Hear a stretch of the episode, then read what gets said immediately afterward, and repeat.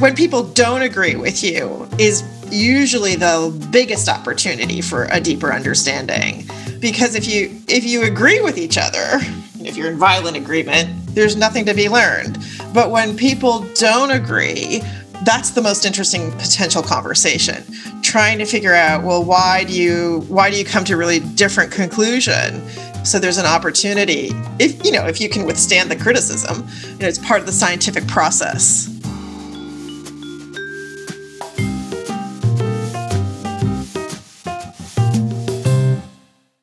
One of the best parts about my work is that I get to meet literally all kinds of people.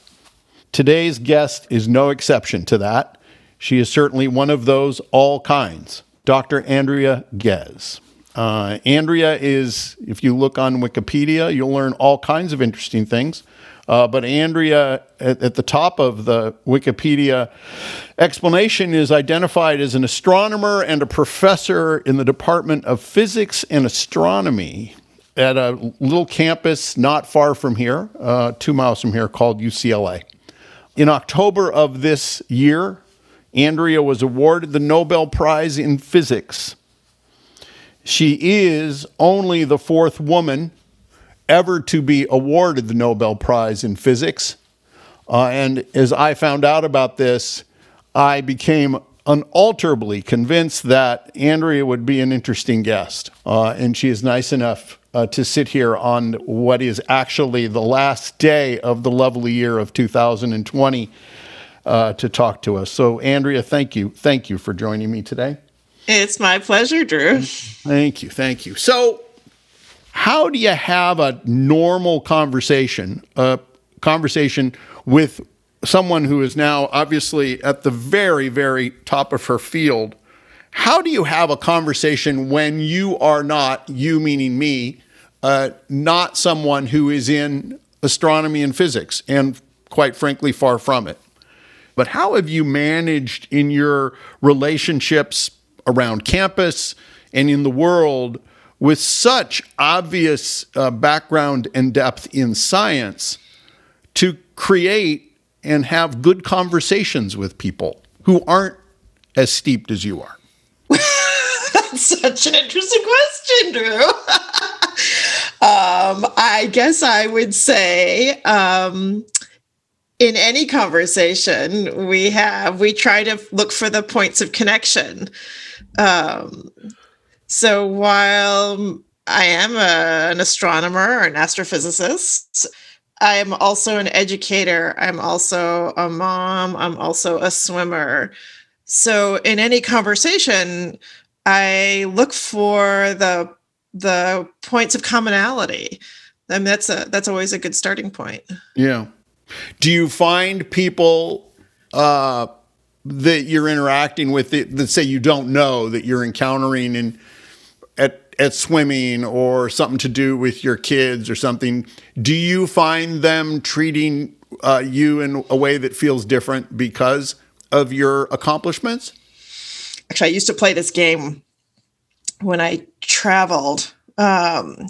People, if you happen to strike up a conversation with the person sitting next to you, people have a very different reaction to you saying you're a physicist, you're saying you're an astronomer, versus you're saying you're an astrophysicist, which to me has been fascinating. So I quickly learned that if you want to have a very, very, very short conversation, you say you're a physicist, because usually the reaction is, that's hard.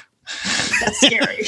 It is. If you want to have a long conversation, you say you're an astronomer, because somehow that is the kinder, gentler version of the science question. Everyone's looked up and been curious. And if you want to have a middle conversation, it's astrophysics, because that's sort of intriguing, but people don't quite know what to do with it. So to me, it's fascinating that just the three different ways I could describe myself, which, are all in some sense equivalent. I mean, fair game.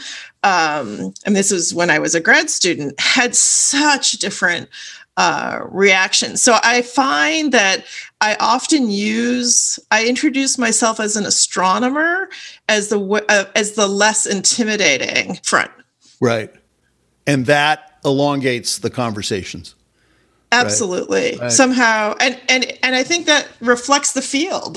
Astronomy has the, I think, the benefit of being a field that has tremendous public engagement. Right. Because it just speaks to people's basic curiosity in a way that they can easily engage with. Mm-hmm. Everybody's always, has looked up and wondered about the immensity of the universe. I mean, it's just hard not to have that sort of fundamental curiosity about the universe in which we live. Yep. Yep. Is that what drew you to the field as a younger person? Yeah, the curiosity, the things that you can't understand about space and time, I think were sort of fundamentally what drew me into this field. And were you at the point when you decided to obviously commit and invest into it so deeply? Was there anything else that even rivaled that curiosity that could have been another, say, occupation?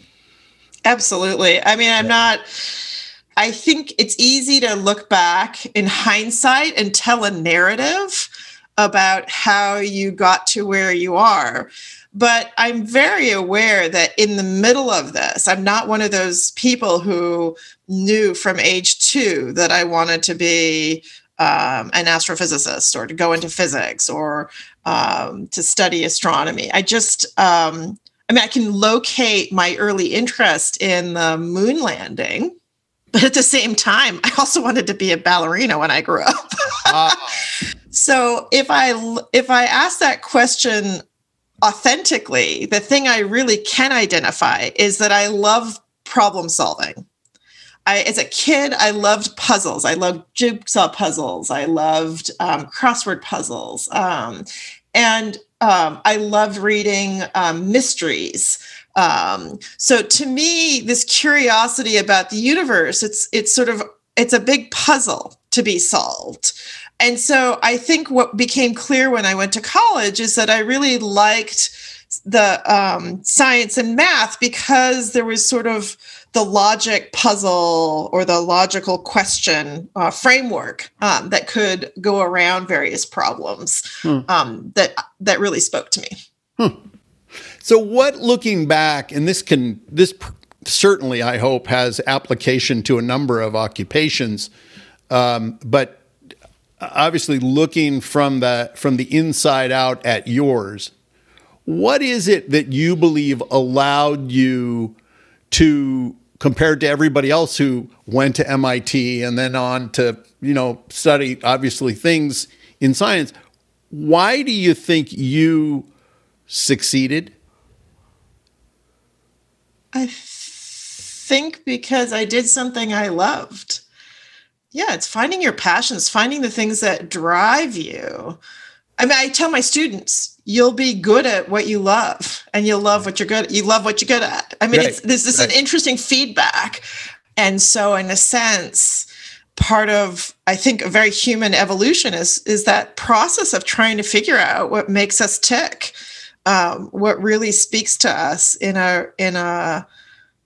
to our core, so that we have that drive to overcome the obstacles that do face us in life. We're all going to face hiccups in life, be they professional, be they personal. So, you have to have that drive, that resilience to overcome and to thrive. Right.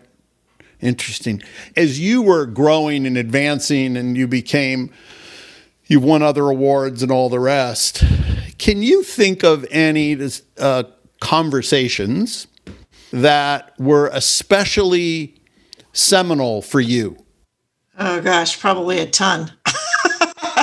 I think so much comes out of conversation. Conversation is effectively how we learn, how we explore ideas.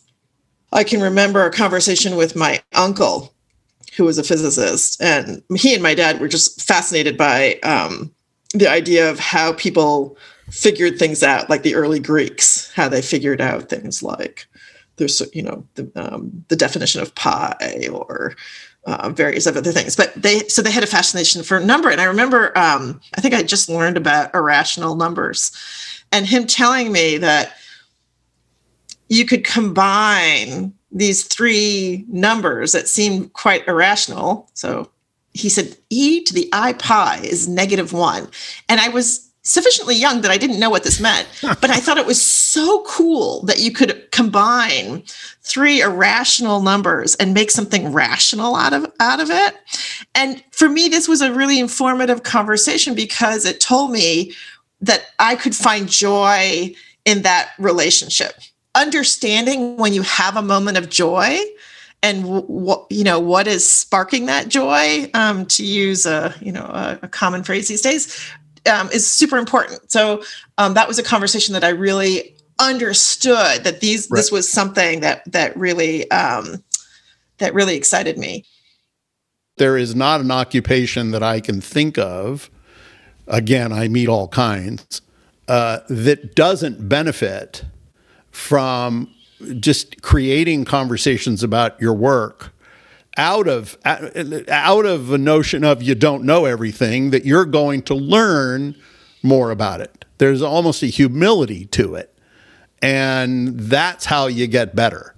Absolutely. Is what I come from. And people who think they, quote unquote, know it all, let's just say they don't make for good clients, that's for sure. And I wouldn't want to be in their classroom either. You know what I mean? Those were always the worst professors who were there to listen to themselves. In fact, when people don't agree with you is usually the biggest opportunity for a deeper understanding. Because if you agree with each other, if you're in violent agreement, there's nothing to be learned.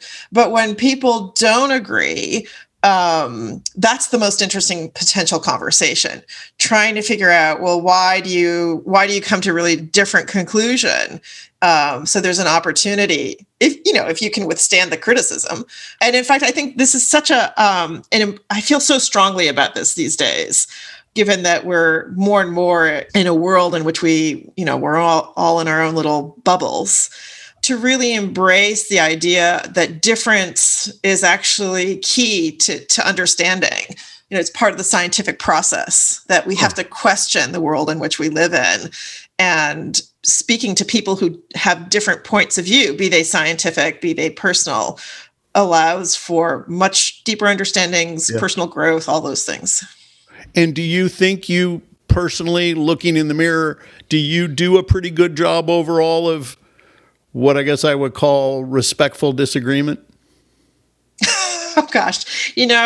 I guess I would say I try to, and certainly, my science, I've been involved in, projects that have clear competition. And I think part of the benefit of working, having competition in a field is two groups working independently and coming to different conclusions allows you to dig deeper. If there's only, it's sort of like a monopoly. If there's only one big company, you only get one perspective. You don't get the competition or maybe the more efficient, the more, in science, it's certainly an important concept. Yeah. Well, then let's fast forward to your perspective on what's happening to you and your learning and all the rest these days, post October. The thing that the little bit I understand, aside from being in a very, very rare group of being women who have won the award, that's sort of well publicized as I read up on it. But what really strikes me and intrigues me from my professional standpoint is the fact that when you read into the award you received, it seemed almost like it was a team effort. You split it with somebody else at Berkeley, I believe, or something like that. Again, the names escape me. It's actually two groups who are sharing the prize. So Reinhard Genzel, who his primary affiliation is with the Max Planck Institute in Germany. Right. He has a group and I have a group. And we have been two teams competing against each other for 20 years. So you can get at both the competition and the collaboration by looking at this. So the wonderful thing about the Nobel Prize is that it recognized the two groups that were independent. So when I was alluding to competition and deeper understanding, what I really think about is this other team that's been at this for such a long time with a different telescope, with different instruments and different analysis. And it's been a very public, I mean, it's so common for these big teams to be, to have somebody else. So it's interesting when you collaborate and when you compete. So I certainly have a group of people that I do collaborate with. So this is my project started when I first joined the faculty at UCLA, and I was looking for a new project to start. And I started it with one grad student who worked with me full time. And then I was collaborating with two other faculty. So I was the principal investigator. And it started out small. And then as the project went on, because time really helps this project. My standard joke is it's like a lot of fine wine. It gets better with time because you get more, the scientific potential increases as the duration of your measurements go on. And it also, the scientific richness of the data set also increases. So it also meant that there were more science projects that could be teased out of this existing data set. So it meant that more and more people could participate. And so it started off as just a UCLA project with students and then postdocs who came to work with us. And then as they went off and had their own career, we've collaborated with them at other institutions. So I now have collaborators in many parts of the world. Right. The working with this, let's talk about your team though, right? Okay. So that the listeners who listen to this are looking for ways to learn about their teams and about their conversations through the eyes of folks like you. What would you point to as if it's possible, as to the main dimension of collaboration that has made your team so successful? You're asking for some self-reflection, there that I'm not sure I have. And it's interesting because in fact, there's a professor now of information studies who is collaborating with us to sort of study why we've been successful. So we now have sort of the, a partner who's trying to understand how is it that we've been able to succeed in keeping a collaboration alive for 25 years. So keeping the data alive, keeping the code alive without a tremendous amount of infrastructural framework that was set up to do this ahead of time.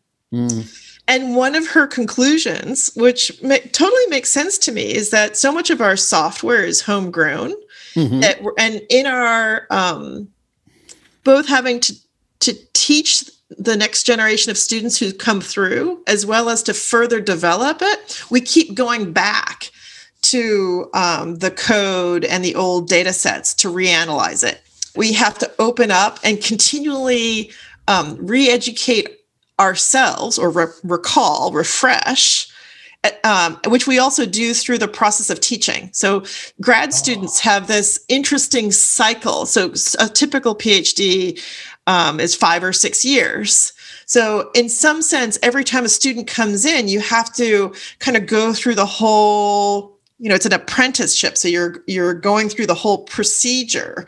So you're reviewing, and in a sense that keeps your understanding of the framework or how to do this project or all the different parts that have been developed. This was not such a big issue in the beginning, but now 25 years later, it's a huge issue. It's a huge challenge for us of keeping the know-how alive within an academic setting.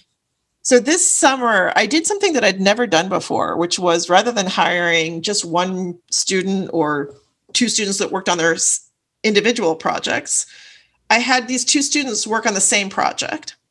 Mm-hmm. And then I decided to work with them to start reading all our old papers. So we just reviewed.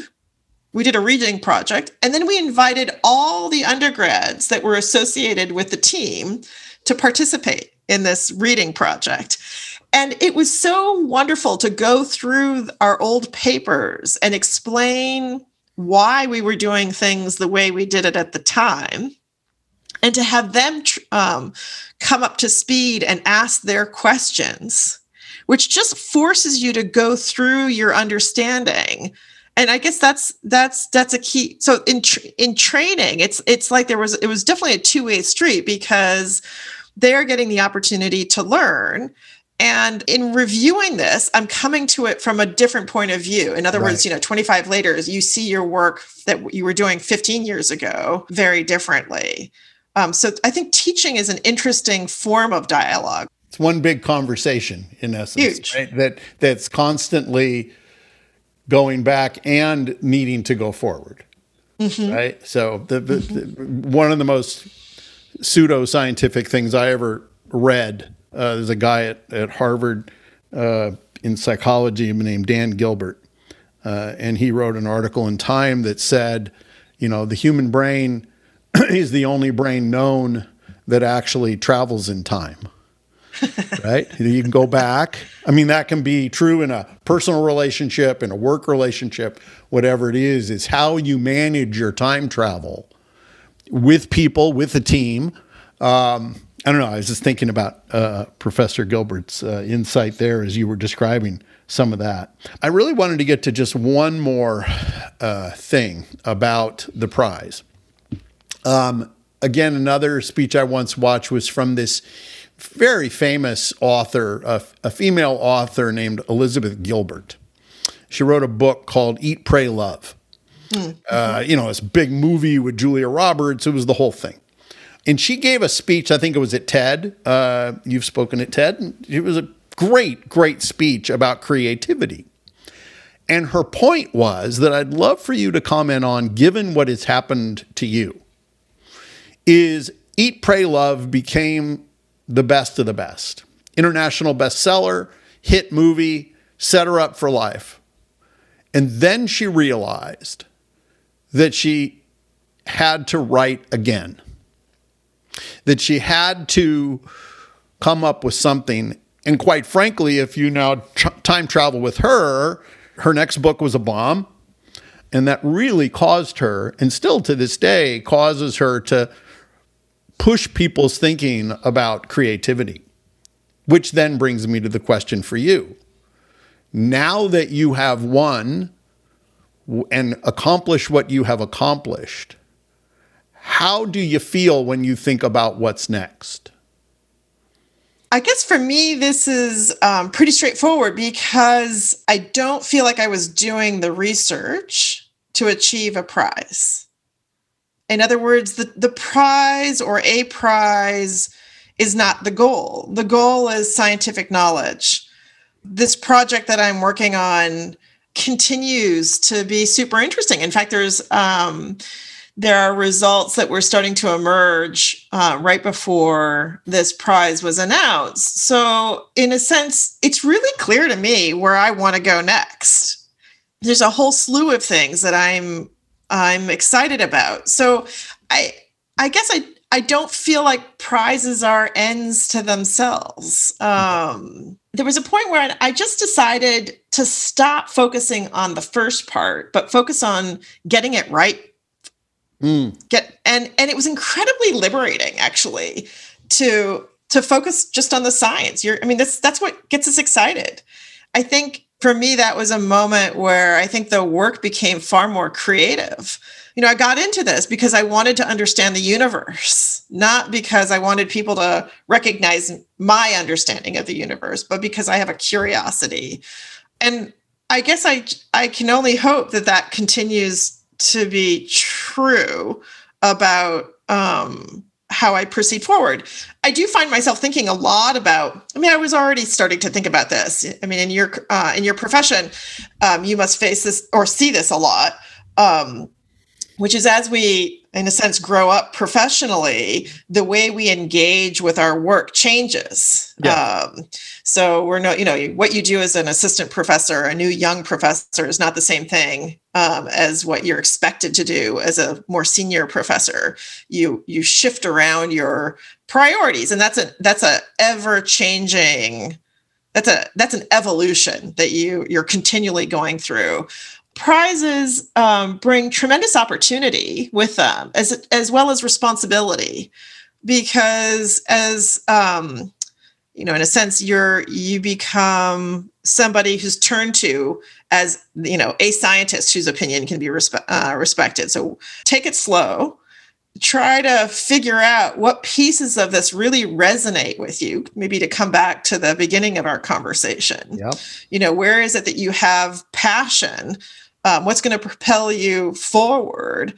This certainly gives you, in some sense, it's a new tool or a new asset that can give you more oomph to proceed forward. But that's your point. I mean, that to me is one of my big takeaways. I have two, but one immediately is the thing for you is it really is the journey, not the destination.